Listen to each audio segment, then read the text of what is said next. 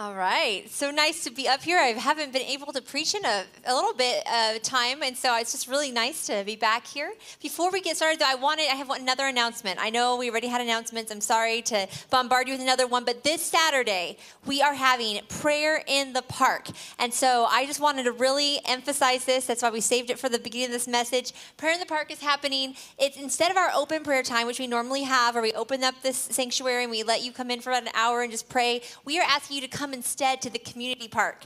And we've done this before. We have a handout um, that we just uh, make available to you, and we encourage you to walk through the park and to pray specifically over different areas, over different needs in our community as you walk through the park and go to different key points. You don't have to follow that, but if you would like to, it's a great way to kind of be specific and intentional in your prayers. Then we'll come together all together at the end of that hour and we'll pray together right in the amphitheater area at the Anthem Community Park if you're familiar with that. So I want to encourage you. The weather is beautiful right now. Come on out, 5 o'clock on Saturday, and we'll just be enjoying that hour praying through the park and then coming together and gathering um, right around 6 o'clock. So if you have any questions, come see me or Cherie. She has some information for you as well, and we're really excited to be able to do that. So, um, you know, with Halloween right around the corner, I actually remembered a story um, earlier, and it's actually from my junior high years, and I am not proud of it. And so I want to preface this story by saying first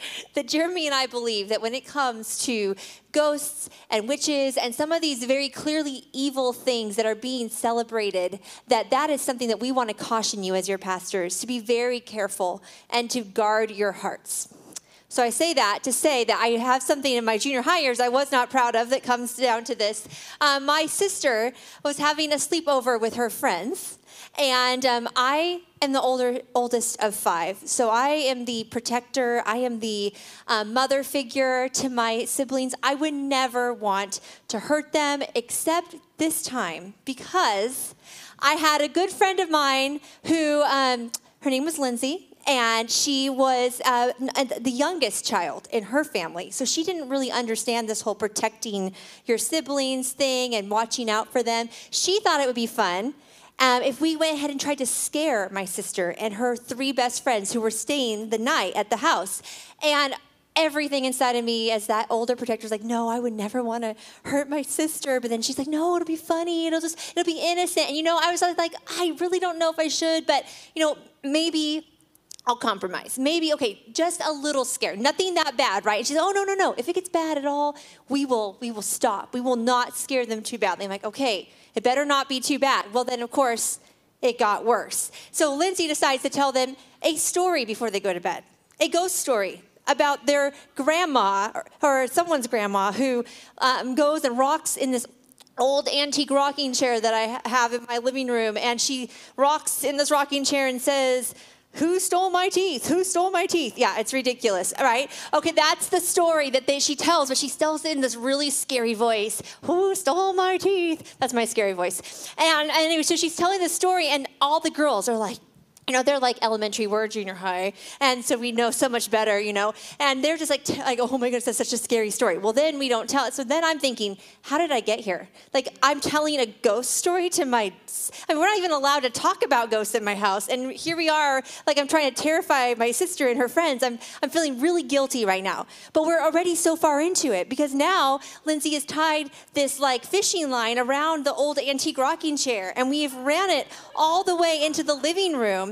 And I'm like, I really feel like, how did I get here? What am I doing? Like my whole life is like, like just so confused at this moment. You know, it's just so not the older, mature, uh, responsible sibling thing to do, right? And so I have this fishing line, and Lindsay convinces me, which again, watch your friends, right? Lindsay convinces me that I need to um, hide behind the chair in the other room. I can't see the girls. And she tells me, I'm going to hide myself so I can see the girls and I can see you, and I'll give you signals when to pull the chair, you know, and make it rock.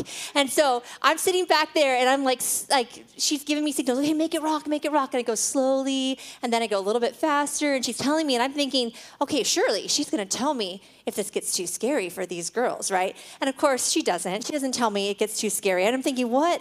And I, and all of a sudden, the girls are like in a ball, huddled together, like crying hysterically.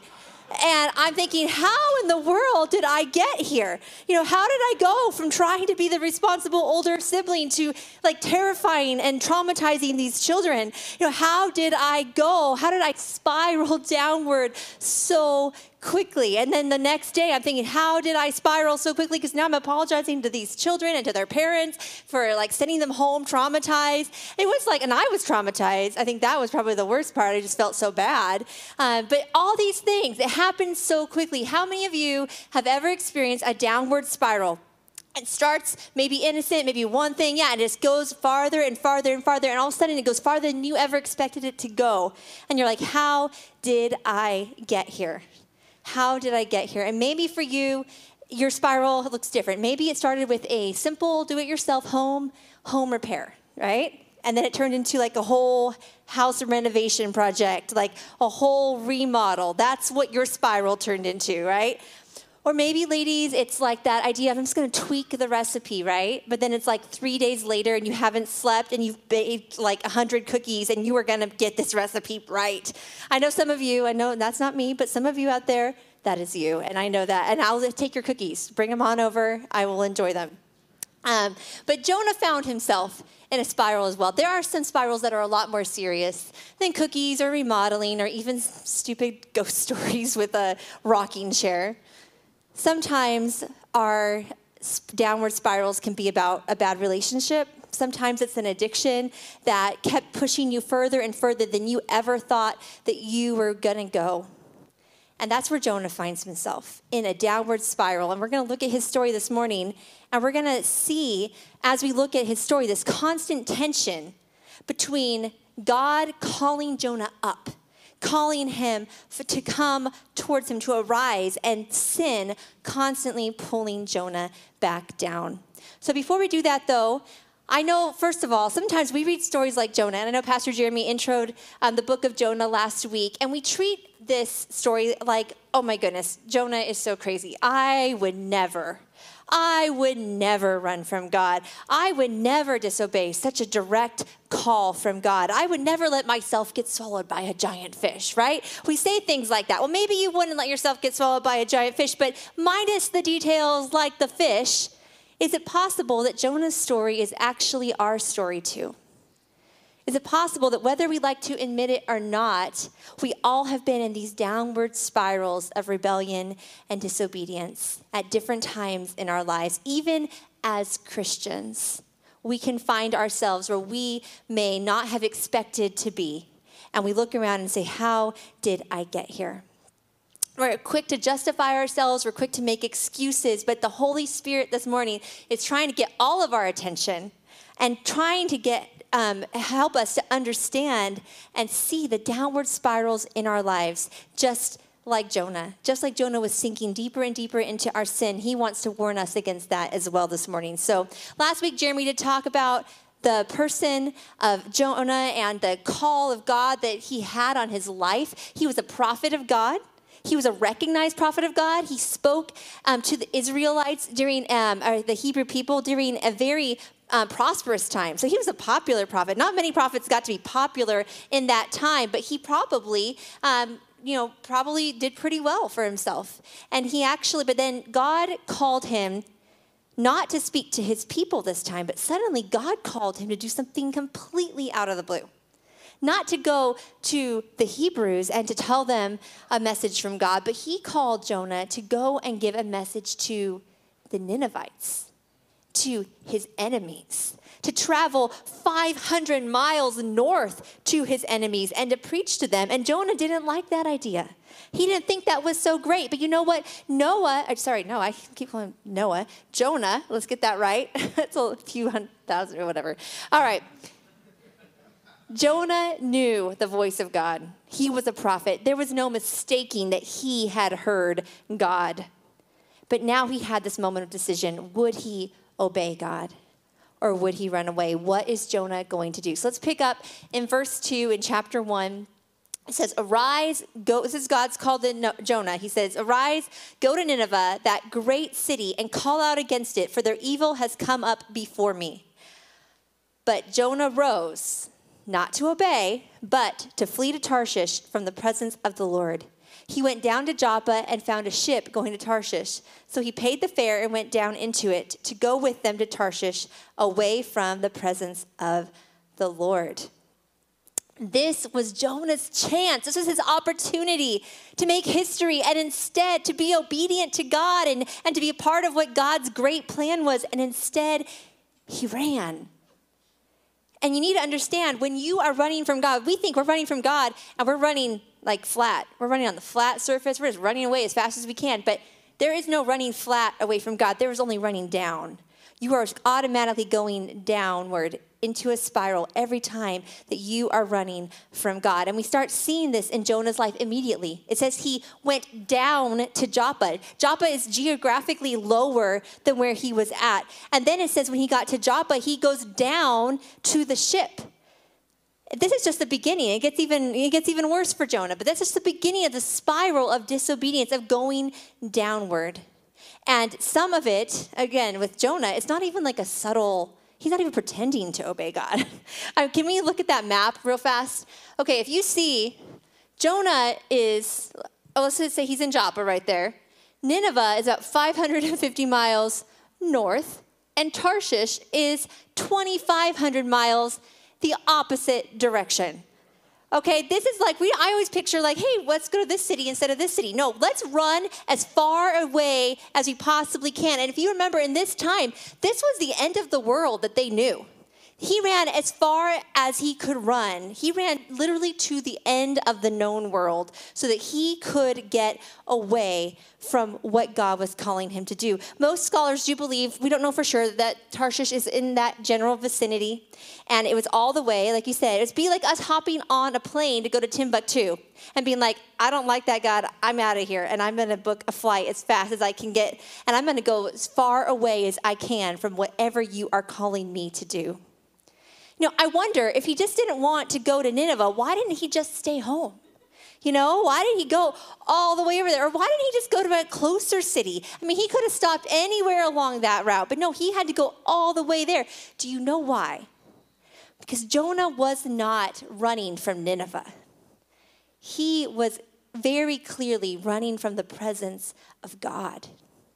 It said twice in the verse that I read earlier that he was running from the presence of God. He didn't want to obey God. He wanted to do his own thing. And so he ran. And as a prophet, he understands. I mean, he knows God. He understands God better than almost anyone else in this time. He knows that he cannot hide from God's presence, right? God is everywhere at all times. He knows that he cannot hide from the omnipresence of God, but he is trying to get away from the manifest presence of God. And if you remember, in that time, the manifest presence of God is in the temple in Jerusalem. That's where God's presence rests. That's where God's presence sits. And that's where you can experience God. That's where God would speak to people. That's where God would move. That's where you could feel the presence of God. And that is what he wanted to get away from. He wanted to get as far away as he could. He wanted no chance that he was going to have to come face to face with God and deal with that. He didn't think it was worth the cost. Obedience wasn't worth the cost. He assessed the cost of what God was asking him to do, and it was too great. Going to Nineveh was difficult and long, it was dangerous, it was his enemies. It was offensive to him that God would even ask him to go to this brutal city and, and warn them somehow of, his, of their impending, of God's pending wrath. And he decided that he would rather turn his back on God and walk away from his faith because the cost was too high that God was asking him to give. He didn't want to give it. But do you know something that Jonah didn't take into consideration? Something he never thought of. What was the cost of his disobedience? Sometimes we think about, I don't want to give what God's asking right now, but what does it cost him to disobey? Because disobedience and sin always costs you more than you think it will. It always costs you more. We read it earlier. Jonah had to still travel. He didn't stay in his little town. No, he went to Joppa and then he had to pay for a cruise to go around the world, right? And this would not have been cheap in this day. It wouldn't have been still not cheap to go on a Mediterranean cruise. I mean, it was expensive, right? Some scholars may have think that he even chartered his very own boat just to himself so he could get away as fast as far as possible. Now, again, he's a prominent um, prophet. Possibly he did have some wealth. It's, it's, maybe, it's maybe possible. But regardless, this would have been an expensive trip and it would be very, very costly. And disobedience always is. Disobedience always is. The devil is like a slippery salesman. You guys have seen people like that, right? They want to make a deal and they, he, he'll come in and be like, This is the deal you can't refuse. This is going to be so cheap, it's not going to cost you anything. And then he never discloses the full price, though, until you get to the end and you're already on board and you're sailing away from God's presence. And suddenly you look into your wallet and you realize that cost me everything, even my relationship with God. Obedience costs something as well. I understand that obedience costs. God wants everything. God wants our whole heart. He wants complete surrender. So I'm not trying to say that, that God's not going to take anything either, but here's the thing either way, you're going to pay someone. And by default, when you choose disobedience to God, then you are choosing sin and the price tag that comes with it. And for Jonah, the cost wasn't just the cost of his ticket, it was a lot more than that. So let's keep reading in verse 4. It says, The Lord hurled, I love that. He hurled a great wind upon the sea, and there was a mighty tempest on the sea, so that the ship threatened to break up. Then the mariners were afraid, and each cried out to his God. And they hurled the cargo that was in the ship into the sea to lighten it for them. But Jonah had gone down into the inner part of the ship and had laid down and was fast asleep. So the captain came and said to him, What do you mean, you sleeper? Arise, call out to your God. Perhaps the God will give you, perhaps the God will give a thought to us that we may not perish. Then the sailors said to each other, Come, let us cast lots to find out who is responsible for this calamity. They cast lots, and the lot fell on Jonah. So they asked him, Tell us, who's responsible for making all this trouble for us?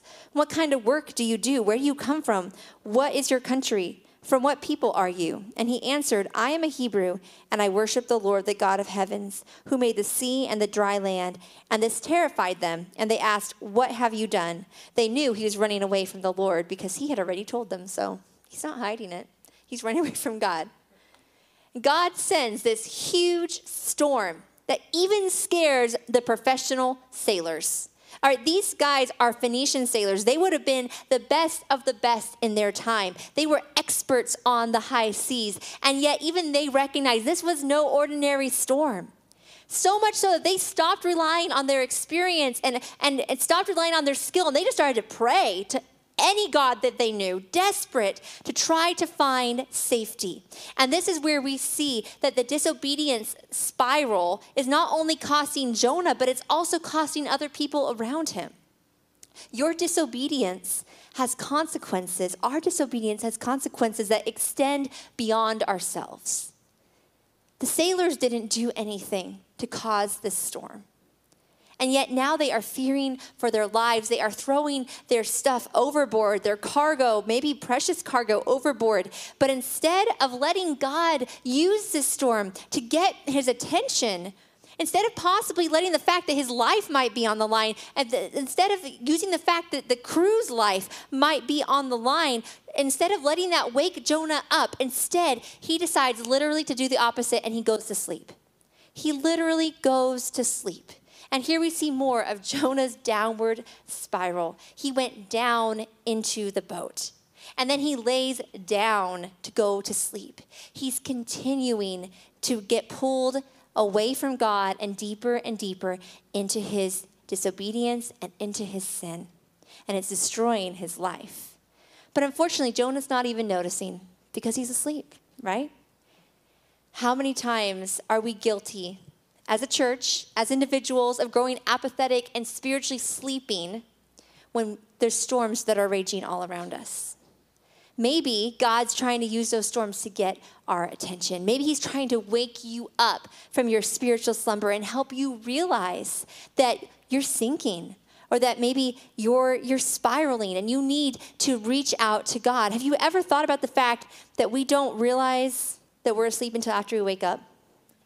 I mean, I think about this. Sometimes I'm dreaming and I, I'm convinced, oh, I know I'm not dreaming in my dream. You know, you, you know you're awake. until you wake up and then you're like, oh, wait, no, I was definitely not awake. You know, that was definitely, cats were not flying. That's definitely not true. You know, and so you wake up and you realize, okay, that wasn't real. But, church, when you experience the storms in your life, and when we see the storms in our nation, when we see these storms in our world, we need to make them jolt, let those jolt us awake and make us realize that we have been asleep because let us, it needs to bring us to our knees in prayer. It needs to drive us to action. It needs to bring a renewed commitment to obedience. And isn't it interesting? It's so interesting to me that God sends a pagan sea captain to again try to wake Jonah up and to speak the truth over Jonah at this very moment. In verse 6, again, I'll read it in the NIV. It says, He says to Jonah, how can you sleep? Get up and call on your God. Maybe he will take notice of us so that we will not perish. The world is sometimes calling out to us, How can you sleep? Get up and call on your God. Don't you see? Don't you see what's happening all around us? Don't you see that we're going to die? Other translations, the captain tells him, Arise. That's echoing God's call to Jonah again. Arise, get up, stop going in the downward spiral that you're in, and get up, look up. God is continually calling to Jonah to arise and to go up, and He is calling us to arise and to go up and to follow Him. But apathy, or staying asleep on the bottom of the boat, is choosing to stay in that downward spiral.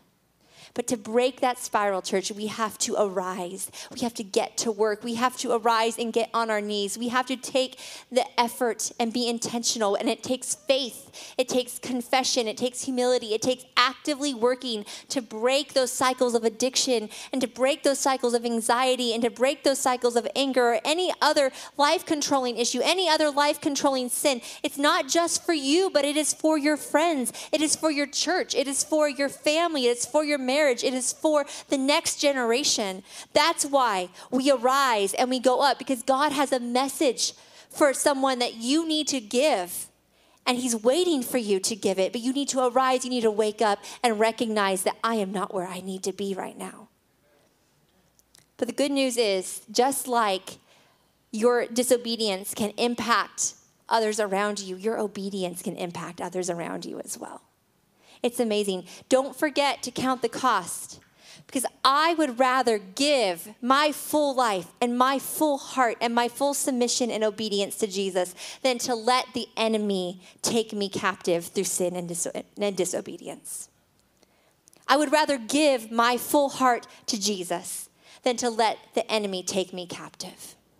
And that's exactly what will happen if we do not, conti- if we continue in that spiral, if we don't end that spiral so not only does that spiral cost you more than you think it should, but there also that disobedience spiral, it traps you. It traps you there. So let me read in verse and pick up in verse 11. It says, The sea was getting rougher and rougher. So again, Jonah's kind of come clean. He's told the guys what's happening. They all know he's running from God. Uh, but he says it was getting rougher and rougher. They asked him, What should we do to make the sea calm down for us? And he says, Pick me up and throw me into the sea. And he replied, And it will become calm. I know that it is my fault that this great storm has come upon you. And instead, the men did their best. These are good, good men. Men did their best to row back to land, but they could not, for the sea grew even wilder than before. And then they cried out to the Lord, Please, Lord, do not let us die for taking this man's life. Do not hold us accountable for killing an innocent man, for you, Lord, have done as you please. And then they took Jonah and they threw him overboard, and the raging sea grew calm. And at this, the men greatly feared the Lord, and they offered a sacrifice to the Lord and made vows to him. So, as this storm rages on, the sailors do the equivalent of like drawing straws to find out, you know, whose God is mad at them, right? And Jonah's name is drawn, and now Jonah is trapped. Now he has been called out. He's exposed. He's no longer hiding the fact that he is indeed living in disobedience. And it appears that the only choice that Jonah has now is that he has to die in a shipwreck or he has to die in the ocean. There's not many choices right now. He is a prisoner. He is locked literally in the consequences of his own disobedience. Now, the sailors don't want to hurt him, but eventually it gets so bad that Jonah is now telling them, just throw me overboard. At least you can save your lives. And so they, they eventually do it. And Jonah spirals down yet one more time. It says he goes down into the sea. Don't lose sight of the truth about sin. Not only does it cost you more than you thought it would, but it will make you its prisoner. It will trap you and it will make you think, how did I get here? The spiral starts small. I'm just gonna I'm just gonna give into this temptation this one time where I just I'll just compromise this time. Next time I won't do it. And while we may feel good for that moment, we ultimately feel so guilty and we feel so much shame. And that shame then keeps us from being able to turn from God. I mean, we're able to, but we don't feel like we can turn to God. And then instead of turning to God, we feel so bad and so guilty that then we say, well, now I just need to do that sin one more time so that I can just get a little bit of, of a good feeling just to kind of help ease that pain, even just for a moment. But when we do, we discover that that sin no longer has enough strength to numb us. And so now we have to escalate that sin and we make excuses and we justify it and we begin to make more compromises, which only then increases the shame and the guilt that we feel, which only then makes us go farther and farther away from God. And then we turn back into sin. Do you see how this cycle progresses over and over again? Do you see how the devil traps us in this sin? And the further that we follow this downward spiral, the harder it is to get free. There's other types of spirals too. One of them plays out purely in our minds.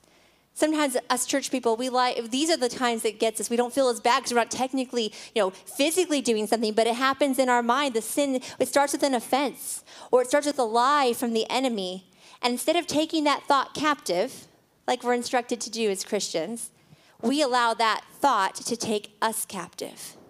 And until that lie or that until then, we let that lie grow or that offense grow to where it becomes so prominent in our lives that it becomes a belief and it becomes a stronghold in our spirits. And suddenly, that lie or that offense in our lives, now it begins to impact the things that we're saying. And now it begins to impact the, the things that we are doing, our behaviors. And suddenly, we are saying things and we are doing things that we never thought that we would say, that we never thought we would do. And we'd be like, How did I get here? But that's how sin works. It slowly spins us around and around and around in its spiral until we are trapped and we are empty inside. And that is where Jonah found himself. He was completely undone. He was literally drowning in an ocean. But there's one more important truth to understand about downward spirals because even when your life is swirling out of control, God's love remains. Even when your life is out of control and everything is gone, God's love isn't gone. It's still there. It says in verse 17 that now the Lord provided a huge fish to swallow Jonah. And Jonah was in the belly of the fish three days and three nights. Isn't that amazing? Look at that. Here's Jonah's downward spiral. It comes to an end. He is now digesting in the gut of a giant fish. And yet, can you see God's grace in it? Can you see God's love even in that? His life was spared because God loved Jonah. God sent that storm as discipline. Yes, it was discipline, but he loved Jonah too much not to send that storm. He loved Jonah too much not to pursue him when he ran away.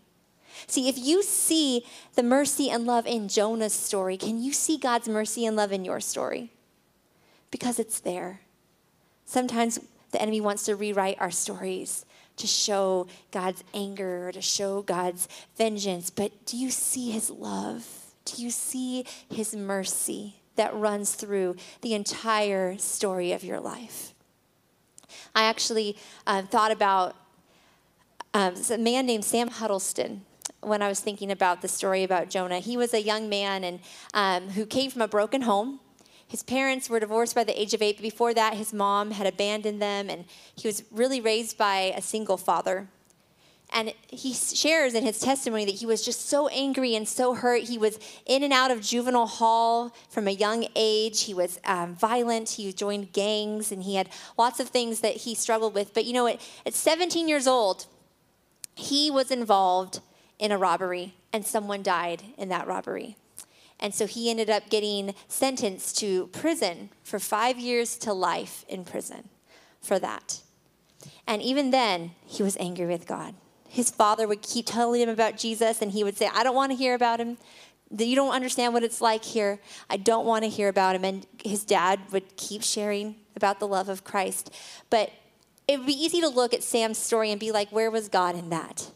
Where was God in his story? How could he end up in prison at 17 years old, who had such a, a, hard family life, who grew up in such a hard town? He had so much going against him. How was God in that? And yet, God met him in that prison. God was working through even situations that looked like they were negative, even situations that were ultimately a downward spiral as a result of his poor choices. God was still in that prison, and God met him there. And when Sam left that prison miraculously after only just short of five years. He didn't even stay a full five years in that prison because of the transformation that God did in his life. He went into ministry and he is still serving God today as a pastor and as a denominational leader. And you look at that and you say, How is that possible? How can God still love, love Sam after all that he did? How can he still love us even after we've outright rejected him, even after we've run away from him. But that's how amazing God's love is.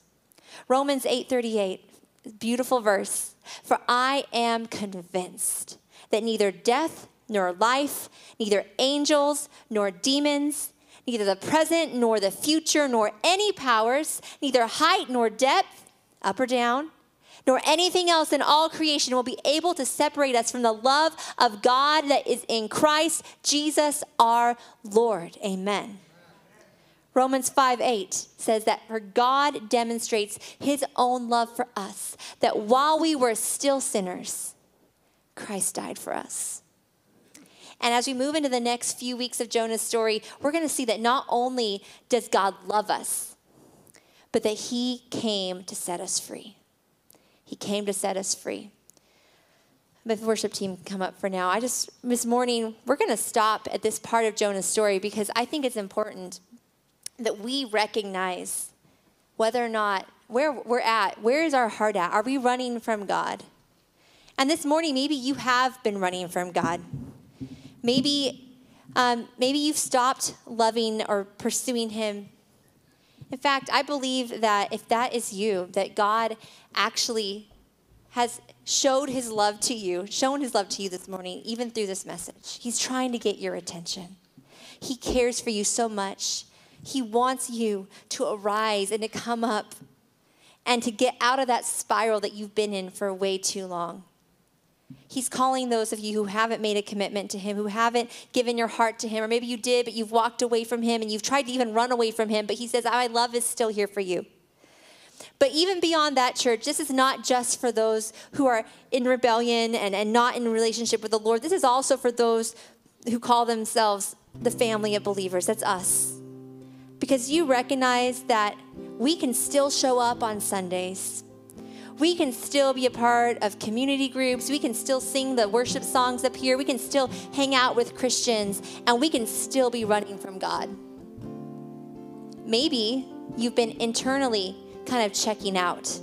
No one else notices, no one else sees. I'm still going through the motions, I'm still doing all the right things, but you know what? I'm kind of harboring some bitterness right now towards God. I kind of don't really like him right now. I don't really like what he's asking me to do, and you know what? I'm I'm kind of, I'm just kind of not on talking terms with God right now. Or maybe it's more like, you know what? I've just been going through the motions and I've just been resisting. I know He's asking me to do something, but you know, I'm just resisting so long. I have resisted that relationship so long, I don't even know where to pick it up again. I just feel so lost. I feel so empty. I feel so completely alone. God has never left you. He is still there. Maybe you have run from the manifest presence of God, but His omnipresence is there and He wants to manifest today in your life. He wants to show you that He is with you. He wants to remind you that His love is so real. So, church, this is not just a call for the unsaved. This is a call for every single one of us right now because I, I really believe that there are so many of us that have been going through the motions, that we are struggling. Maybe our heart, we, we intend to follow Christ, but there is something inside of us that is struggling to surrender. whatever that call is that he's given to us we're struggling to surrender that whatever he's asking us to change whatever he's asking us to, to, to lay down to him man there's a battle inside there's a battle inside and you know what that's always going to come out and so we need to we need to come back to god and say god i, I surrender because until you do there is no neutral there is no neutral with god if you are not coming closer to Him, then you are in a downward spiral. Maybe your spiral is going to look slower than someone else's. I don't know. But I do know that ultimately the Holy Spirit knows exactly where you're at. He knows exactly where your heart's at. And He is trying to not chastise you, not to condemn you, but to say, I love you so much. I need to warn you. I need to warn you right now that, that your, your life is going in the wrong direction. Can you look to me? Can you arise? Can you wake up? Can you wake up and arise? And can you look to me? And can you put your faith in me again? So, right now, if you could just, everyone close their eyes. I'd love just a, some privacy for all of us. If this is you this morning, and again, it's not just for the unsaved, it's for everyone in this church, if they're even online, if you would say, you know what, I have been running from God in some area of my life, in some area I want to stop today and I want to embrace his love. I want to stop today and say, No more, God, I'm yours. If that's you, would you stand up, church? Would you stand up and say, I will not run from God anymore? Thank you. Thank you. I want to give my whole heart, my whole life to Him. I want to rededicate it to Him. I'm standing with you right now because I want to give my whole heart to Him. There's so many ways that I have not been following after God the way I should be. I've been apathetic in my walk with God. But you know what? No more. Today I'm standing up right here because I telling God, I will follow you. I will walk in obedience with you. Thank you. Lord, right now, I just pray for every person in this room, Father, for those who are standing, for those who know that they should be standing. God, I pray right now that you would um, fill our hearts again with your passion, with your love. God, I pray that you would rekindle your spirit within us, Father.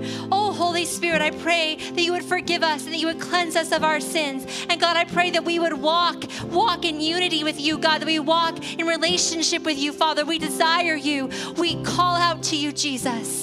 We need you. We are desperate for you, God. I pray that you would expose every area of sin in this in our lives, God, that you would show us the places, God, that we are not submitting to you, God, that we are running from you. And I pray, God, that as you do, that we would release those things into your into your presence, God, because your grace, your grace covers over those things. Your grace, God, covers over our sin. God, your sacrifice, the death and the resurrection of Jesus Christ, it purchased our forgiveness so that we can walk, God, in the freedom that you have purchased for us. We thank you so much, God, and we praise you. In, Jesus'.